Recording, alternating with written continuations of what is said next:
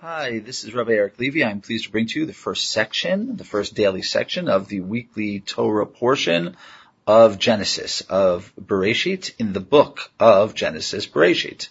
Bereshit, bara Elohim et hashamayim ve'et haaretz. In the beginning, God created the heaven, or the skies, and the earth translating and commenting on the Torah, especially the book of Genesis, and more especially the story of creation, is no easy task. We could spend hours just on the first syllable of the first word, the preposition be, in. Just take a look at Rashi, Ibn Ezra, Ramban, and you'll see enormous amount of writing on that one letter or that one syllable. I can't compete with any of that or any of these commentaries on the book of Genesis or on any of the Torah. So instead, I'll try to explain the basic structure of the chapter and to discuss some central elements and ideas. And hopefully these will be a, um, a starting point for further exploration into the Torah. Before embarking on the translation explanations, I should point out that as opposed to the chapter by chapter format of the OU's Nach program, this program is is loosely based on Shtayim Mikra Echad Targum, which means read a Torah verse twice and its translation once. This requirement, which is based on the need for every Jew to be minimally familiar with the Torah in a language that he or she can understand, follows a yearly cycle that breaks down the Torah into 54 portions. Most people call these portions parshot, but I think the word sidrot is a better term, and that's what I'll use um, while I'm doing my uh, lessons. By reading around one sidra a week on Shabbat, on the Sabbath, the Torah could be repeated once a year. Remember that a Jewish year ranges between 50 weeks, a lunar year, and almost 55 weeks, depending on whether there's a leap month inserted in there or not. So about 54 portions uh, works out well. In turn, each sidra, each weekly Torah reading was broken down into seven portions, which allowed for seven people on the Sabbath to be called up or to be, to get what is called an aliyah to the Torah, and each one of them would recite, or at least they would recite a blessing on that portion. Many people starting, uh, therefore starting with Monday or perhaps Saturday night would read to themselves one of these daily portions, each one a day, and therefore they would complete the weekly sidra um, every week. Now, even in the back of the Talmud, people lost the skill of speaking and understanding Hebrew very well, which had become a dead language. It, wasn't a spoken language. And this required translations to be written. The most famous, although not the earliest of these translations, was written in Aramaic by the convert Onkelos. Onkelos's translation, his Aramaic translation, became the standard, albeit not the only Aramaic translation. What's special about an Aramaic translation is that the Aramaic is a cognate language to Hebrew, and as such, it can stay very close to the original text another language, a non-cognate language, for example, the Greek translation, in contrast, which, by the way, is 400 years older than Onkelos' Aramaic translation, and certainly the Greek translation is a very important value. However, it's written in a language that often has, it's not a cognate to Hebrew, and therefore it very often has no one-to-one relation to Hebrew words or expressions, and therefore it leads the translator to, or requires the translator to occasionally paraphrase the original. Unfortunately, translating to Aramaic here, keeping in the strict sense of the law of Shtayim Mikra Echad Echad Targum will not help any of us here since Aramaic is not widely spoken. According to the Shulchan Aruch, an alternative is reading Rashi, um, and that could be substituted for the Aramaic. However, Rashi himself uh, doesn't comment on every single word. So, in the spirit of this uh, idea that one can call on uh, different tools to help one's understanding of the Torah, I hope that this English translation, along with some of my elucidations, will make do for the spirit, if not the letter of the law of Shtayim Mikra Echad Targum. As I said, the very first letter of the Torah is difficult and raises the question, in the beginning of what did God create the heavens and the earth? It, does he mean in the beginning of time or it was the first thing that God created? If so, in fact, we'll see that the heavens are not the first thing that are, that is created. Um, they're not created until verse six. And even stranger, the earth is never created. It's never commanded into existence from nothing. It's actually assumed to have already been there, albeit it is covered by deep waters, which require uh, separating in order to reveal the earth. So it may be that the sense of the verses is as follows. In the beginning of the process of the creation of the heavens and the earth, not all of, of whose details will be described, when ha'itatohu vavo v'choshech al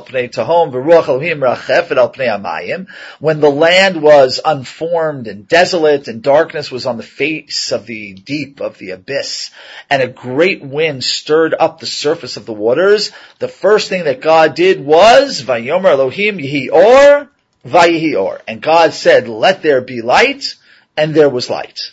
Now there are a few things to notice and comment on here. First of all, the word tohu is used in different places in Tanakh to, uh, to describe the process of being torn down. It's the opposite of uh, building up a structure. It's tearing down a structure. It, it, indicates a return to chaos and to nothingness. The word bohu actually is never used by itself. It always accompanies the word tohu. That is, tohu is sometimes used by itself, but bohu always comes with the combination of tohu and vohu. So it's really hard to get an exact translation. Um, one could go with desolate if you look at the Aramaic translation, dry, deserted, barren. I like the idea of chaos, as if all matter is scattered and unformed, unglued until the world is fashioned. The word tehom is translated in the Greek as the abyss, and I think that's just perfect. Um, most translate the word Ruach Elohim. You may have noticed that I think I deviated from the standard uh, translation. Uh, most people translate Ruach Elohim as the Spirit of God hovering over the waters. But first of all, Merachefet does not mean to hover over. It means to agitate or to stir up. And the word Elohim is sometimes used in Tanakh not to mean God, but to be an adjective applied to something mundane, meaning great or powerful, like a powerful hunter or a powerful city. It could be called an ear Ir, uh, Leilohim. Um, so, to be honest, I don't see this as the Spirit of God hovering over the, the waters.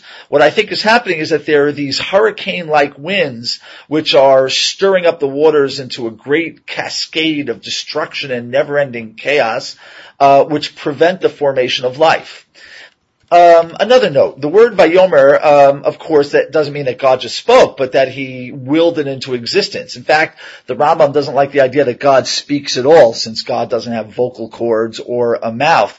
So therefore, he says that Vayomer means and God thought, and this is usually the connotation um, that, or very often the connotation that one gets when God speaks to his pro- uh, to um, not directly to his prophets, but to other things of the world. For instance, the story of Jonah, when it says that God spoke to the fish to spit out Jonah, so the Radak comments right on the spot, uh, not that he spoke, but that he willed it or commanded it. Now, the first thing that God does will into existence in this beginning of the process of creating the heavens and the earth, the first thing that he creates in order to allow life to form is light.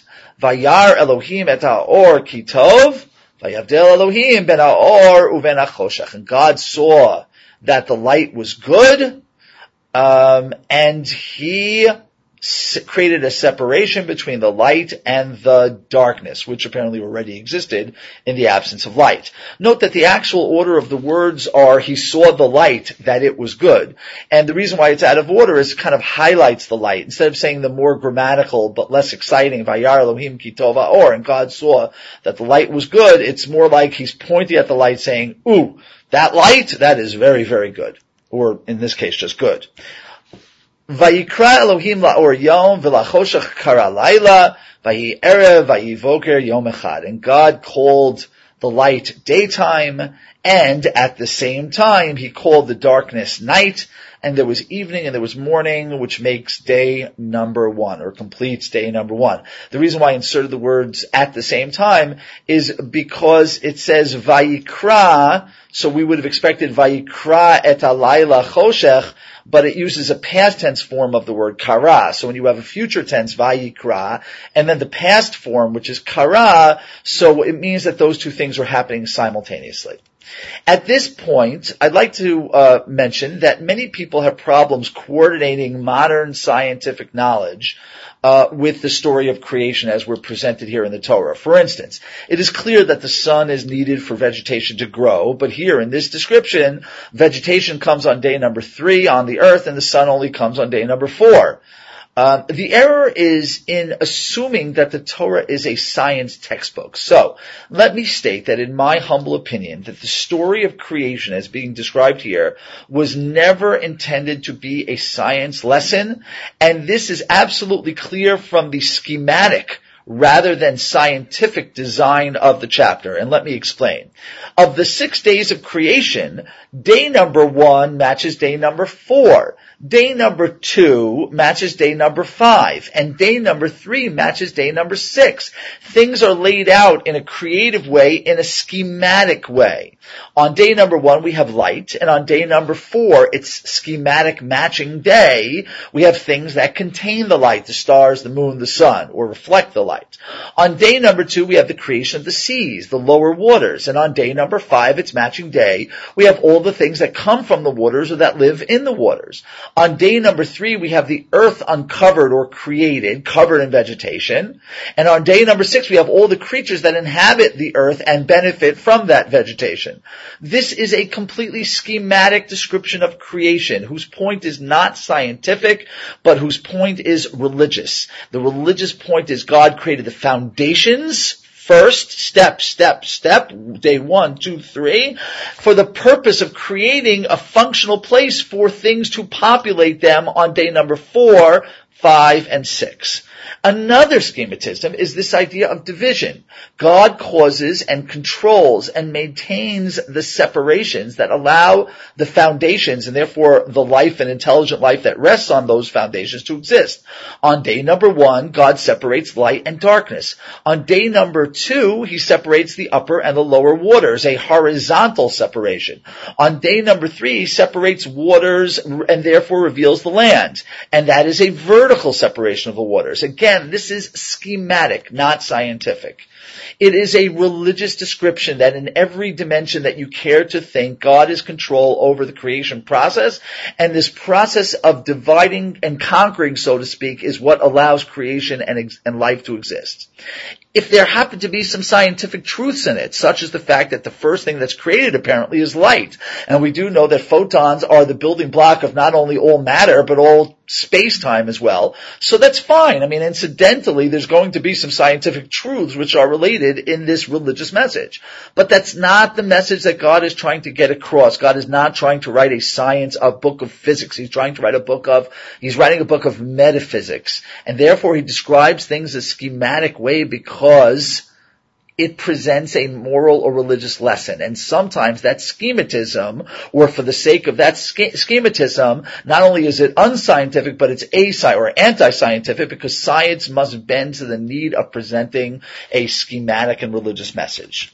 There's so much more to talk about here such as the idea of night coming before day in the process of creation. And in Jewish law, of course, we know that evening comes before morning. Oh, however, not every commentator said that's true. Rashi's son, the grand, uh, Rashbam says that that's not true, that day becomes for night. It's impossible to cover everything, as I said. So it's not, it's not really worth trying, and therefore, again, it's incredibly important to continue an in-depth pursuit of all of Torah material. And now, on to day number two. Vayomer Elohim Yehi Rakia b'toch hamayim, v'hi mavdil ben mayim l'mayim. And God said, or willed, let there be a firmament between the waters, and let it separate between the waters and the waters. The word rakia, or firmament, comes from the verb to plate, like a, like a gold or silver plating around something. Because the sky was seen as kind of a stretched out plating across the, across the heavens. The Greeks also translated this way. They translated it as hosterioma, which means to stretch out side to side, as in the word stereo. Stereophonic means when a sound, a phone, is stretched side to side. Vayas Elohim et rakia, vayavdel ben amayim asher mitachal rakia, uven amayim asher me'al rakia, vayichein. Notice that almost every um, will of God, let there be this and let there be that, is then followed by its actualization. And God made the firmament, and He separated between the waters that were under the firmament and the waters that were over the firmament, and it was so, which means, and it came out exactly as God wanted it to.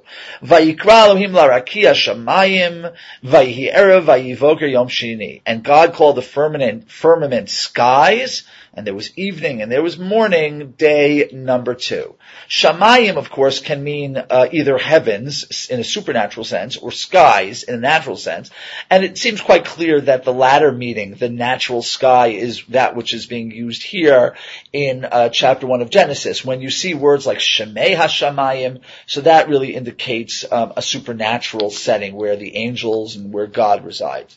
The lower waters are, of course, the seas, and the upper waters, well, they're more difficult to explain. Uh, perhaps it's something supernatural, like uh, like uh, the Shemei Hashamayim, the heavens.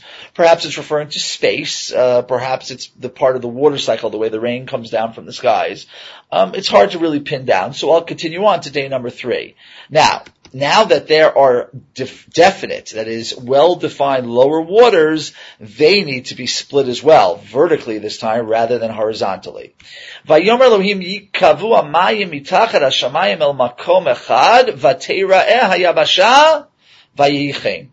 And God said, or will, let the waters that are under the skies be collected into one place so that the dry land will appear, and it was so. Vayikra Elohim layavasha eretz u'lemikvei hamayim kara yamim. Vayar Elohim kitov. And God called the dry land earth, and the collection of waters he called oceans, and God saw that it was good. Now, you may have noticed that God did not see that anything was good on the second day, and as a result of this, there is the, a Jewish tradition that says that Mondays are given to very unfortunate events. They are times of, of bad luck, bad omens, so to speak. Uh, I guess anybody who goes back to work every Monday uh, feels this way also. However, the plain reason for the lack of marking anything good on day number two is that the process of the water division, which was started on day number two, wasn't completed until day number three. And therefore, it was not ready for God's approbation until the vertical split was done as well. As we see, as we will see, the words Vayar Kitov indicate that God has completed an, a definite, a definite distinctive act of creation.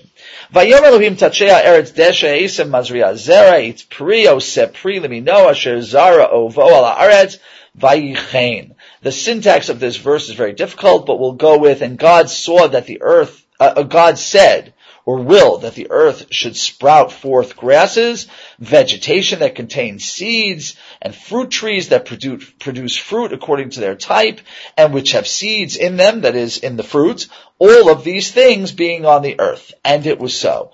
This is a very challenging verse, especially as it does not match the next verse, which describes the actual flowering of all of these things. It is way beyond the scope of this lesson to go through all the difficulties and, and, syntax problems and semantic issues. Instead, I'll just say that the point of this verse seems to be that God made vegetation in a way that was a reproductive, that is, that had seeds, the ability to reproduce itself, and in such a way that one, that man, who we'll see later, can predict and control this specialization, this specialization of uh, the various species. As we will see, all of this creation is ultimately for the benefit of the ultimate creation, the pièce resistance of creation, which is man. And the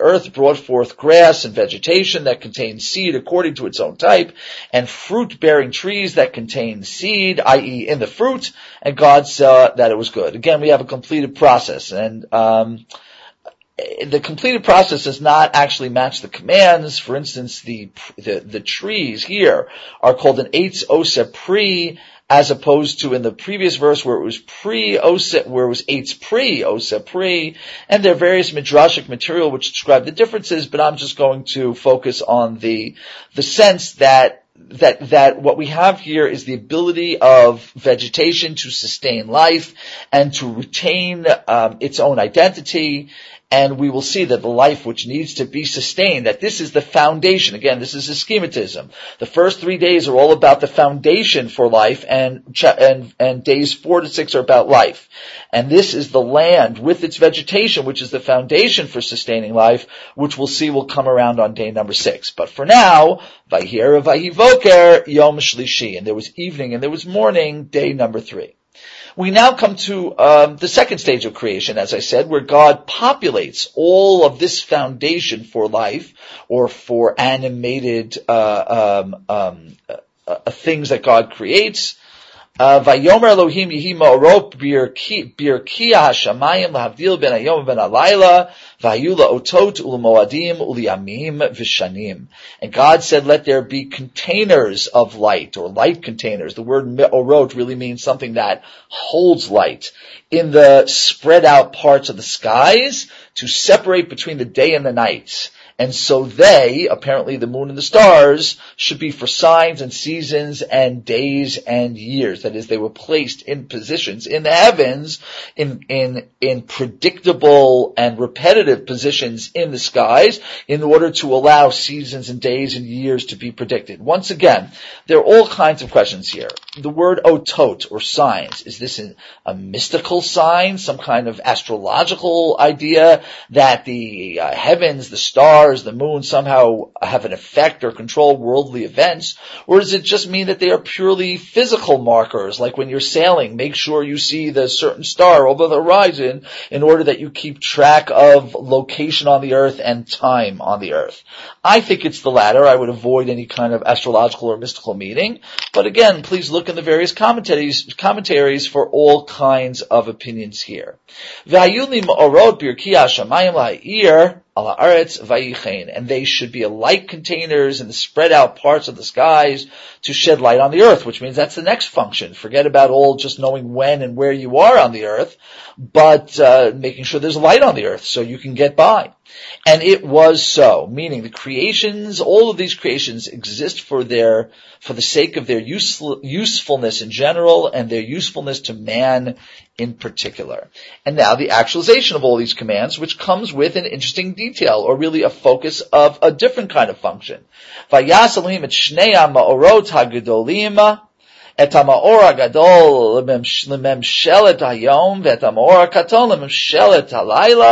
and God set up the two great light containers, the greater light container to control the day, that would be of course the sun, and the lesser of the light containers, which is still great, just lesser than the sun, to control the night, that of course would be the moon, and he also created the stars. And he placed them in the stretched out parts of the sky, to light is in the heavens, he placed them in the heavens to light up the earth. And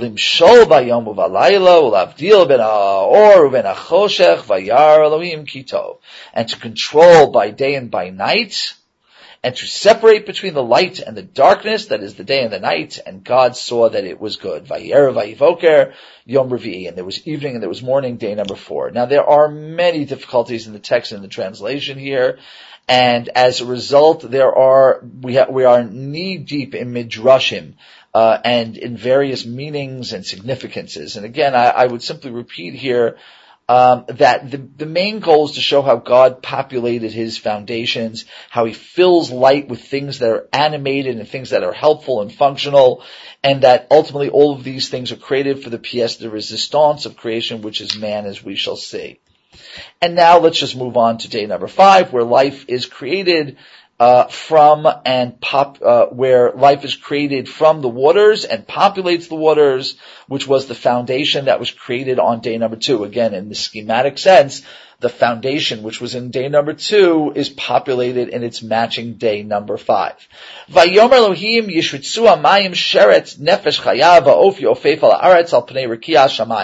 And God said, let the waters teem forth with creepy crawlies, that's sherets, with breathing life, nefesh chaya, and birds that fly over the earth on the face of the spread out skies, that is the heavens.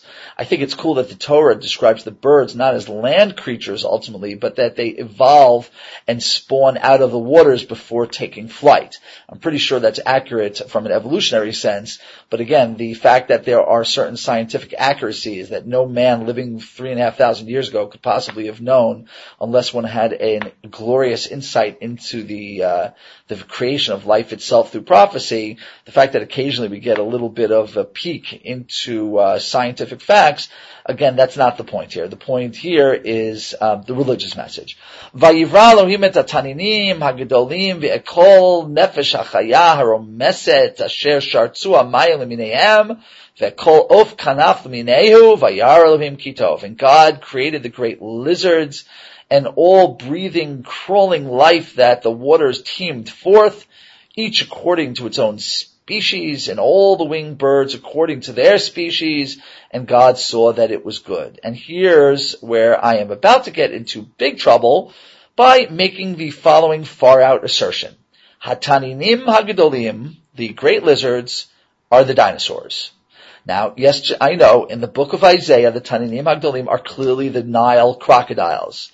But that's probably because when Isaiah was reading Sefer Bereshit, he thought that's what Moshe meant, since he would have no idea what dinosaurs were.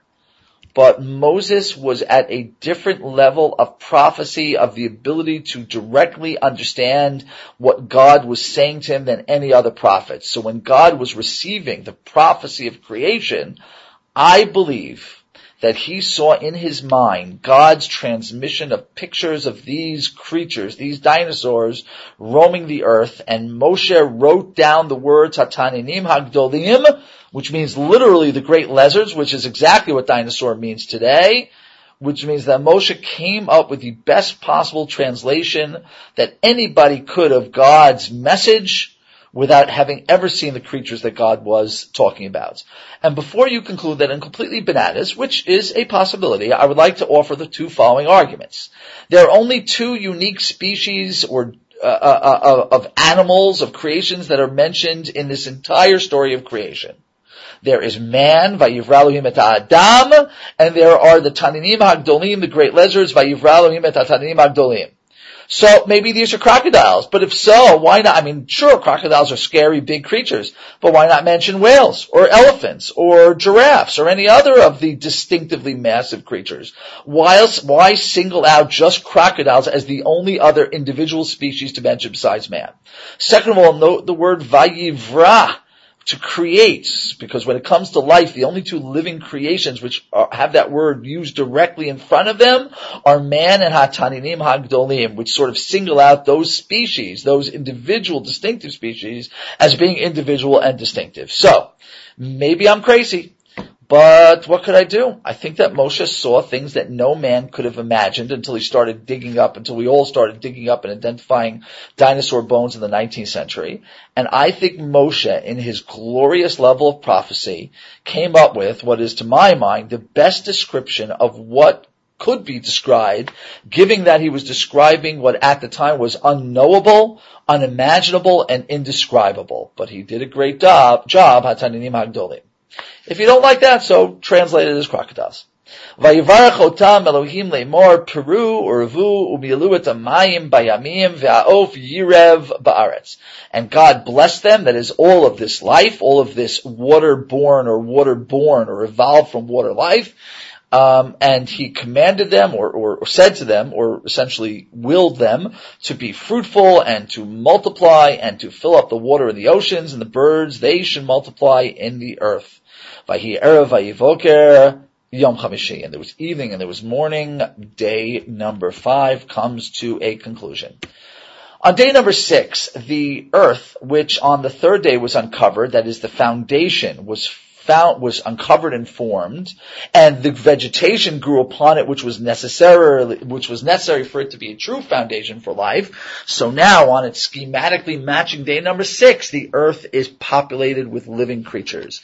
Vayomer Elohim totzei haaretz nefesh chaya lemina behema varemes v'chayito eretz lemina and God said, let the earth bring forth breathing life according to its own species.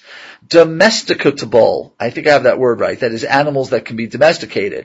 And that's what behema means. And creepy crawlies, that's remes, the chaito aretz, and wild animals of the earth, each according to its species, and it was so. And chayata remes leminehu, Vayar Elohim Kitov, and God made the wild animals according to their species, and the domesticable, not the domesticated animals, because they aren't domesticated yet, since there's no man to domesticate them, but they'll get there, according to their species, and all the creepy crawlies according to their species. That would probably include invertebrates, bugs, that type of thing. And God saw that it was good. Vayomer Elohim Naaseh Adam B'Tzalmenu Kinmutenu V'yirdu V'dgat Hayam Shamayim Uva'behema Uv'chol HaAretz Uv'chol So after God saw that the previous things were good, which means He came to a completion of the creative process, of a distinctive creative process, we have now gotten to the pièce de résistance of the creative process. And God said, let us create man in our own image and let, and in our and like our own form and let them rule over the fish of the sea and the birds of the skies and the domesticable animals or perhaps here behemah means all animals and over all the land and over every creepy crawly that crawls on the land. Now, there are a number of difficulties here. Most foremost and forefront, the plural, let us create God in our image, not to mention the problem of God having an image or form to base man on as a template. Again, to fully explore all of these issues and to, to explore them and to resolve them or to give all the possible resolutions is beyond the scope of this lesson. So let me just provide some basics. The plural means most likely the royal we, or perhaps the we of taking counsel, which David uses in the book of Samuel. He says there also, let us, even though he's referring to himself. Alternatively, the rabbis saw this as a demonstration of, of the humbleness of God, which we are supposed to emulate. Um, that is, as if God is taking counsel with his angels, even though it wasn't necessary, but he wanted to make them feel like they were involved in the greatest of the pièces de résistance of creation. Um, there's a third possibility the Ramban suggests, but I'll, I'll, I'll save that for the next chapter because you really need to see the next chapter to understand it. As for God having an image and a form, I think the best thing to say is that it means that God was endowed with God hood, God-like attributes. That is, the ability to think and to reason and to rise to a higher spiritual level, level is referring to the intellect and the soul of man. The fact that man is the pièce de résistance of creation, and in fact, the purpose of this entire creation chapter, is evident from the format of the next verse. Whereas the whole chapter has been very dry and methodical prose. God created this, and then he did this, and he did that, and then he did the other thing.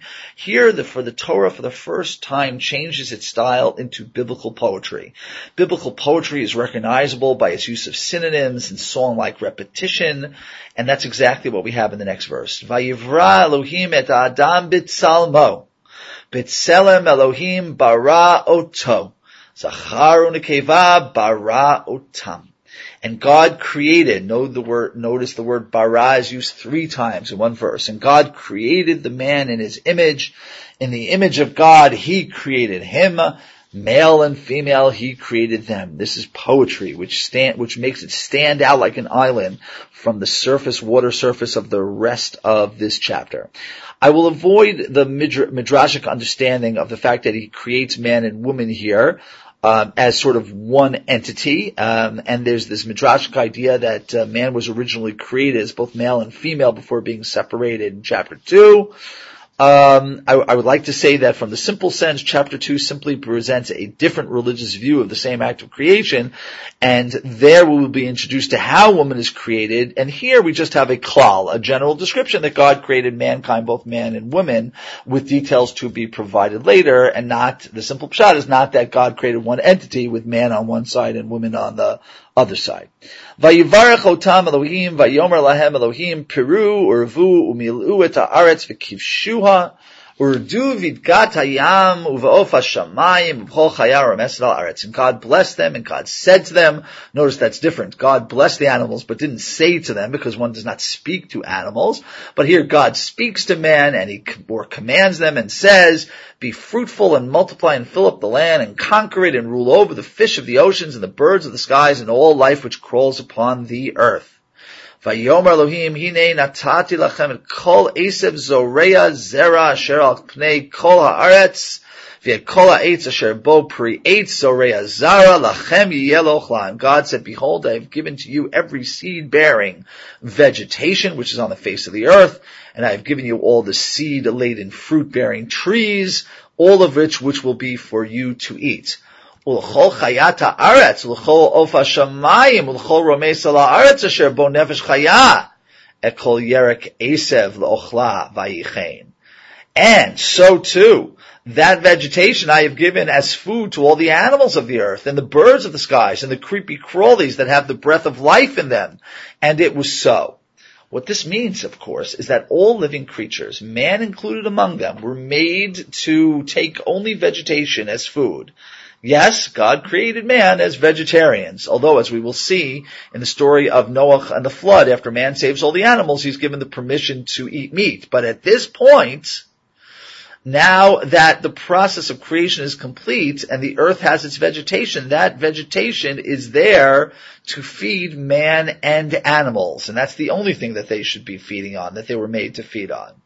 So, we now have the foundation of life, which was now upon the foundation of life, which was the earth and vegetation, we have here created on the sixth day all the things that need and require that foundation of earth and vegetation, being the animals that from the earth, the creepy crawlies, the domesticable animals, the non-domesticable animals, and man himself. Vayar Elohim et kol asher asa, tov ma'od, Vayhi.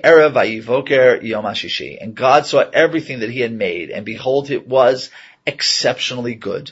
And there was evening and there was morning, day number six. Chapter one, if you're taking a look in your Bibles, ends here even though the work week is not completed. Now, the chapters were divided, of course, by a Christian uh, whose name was Stephen Langton, who was the Archbishop of Canterbury, and he's the one who essentially stopped chapter one after day number six rather than day number seven. Why he does so, and he was a great Bible scholar, and 90, 95 times out of 100, um, he'll get the chapter divisions right, but why he got it wrong here and sliced day number seven, the Sabbath, from day number six is not clear. He doesn't say why. I would suggest that since the Christian Sabbath, uh, again, the Archbishop of Canterbury lived in the 1200. He was actually involved in in uh, putting together the Magna Carta for England.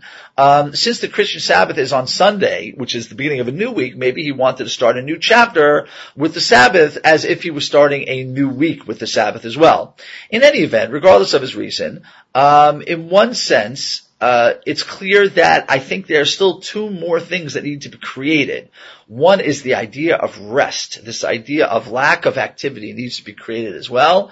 And more importantly is the idea of kedusha, of sanctity and holiness, of the ability of something physical to take on non-physical characteristics. That needs to be created by God. And that is what He creates on the seventh day, even though He never creates anything physical on the second, seventh day. We're now in chapter 2 verse 1. Vayachulu Hashamayim va'aretz v'chol and God completed the heavens or the skies and the earth and all of their hosts, meaning everything in the, in and on the heavens, in the skies and on the earth. This ties, of course, to the opening verse. This is clearly an envelope uh, to the opening verse, which says, in the beginning of God's creation of the heavens and the earth. And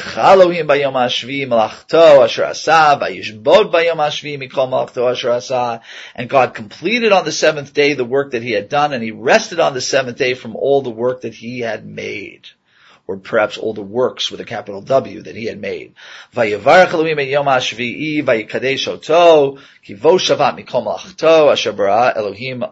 And God blessed the seventh day and sanctified it. He made it holy because on it he rested from all the works that he had created to make. So ends the first description or first perspective of God's power over creation, God's creative uh, process. Tomorrow we will explore a second perspective of the same process, where man is no longer the pièce de résistance and ruler and dominator of creation, but he is merely a servant to it and a caretaker of it.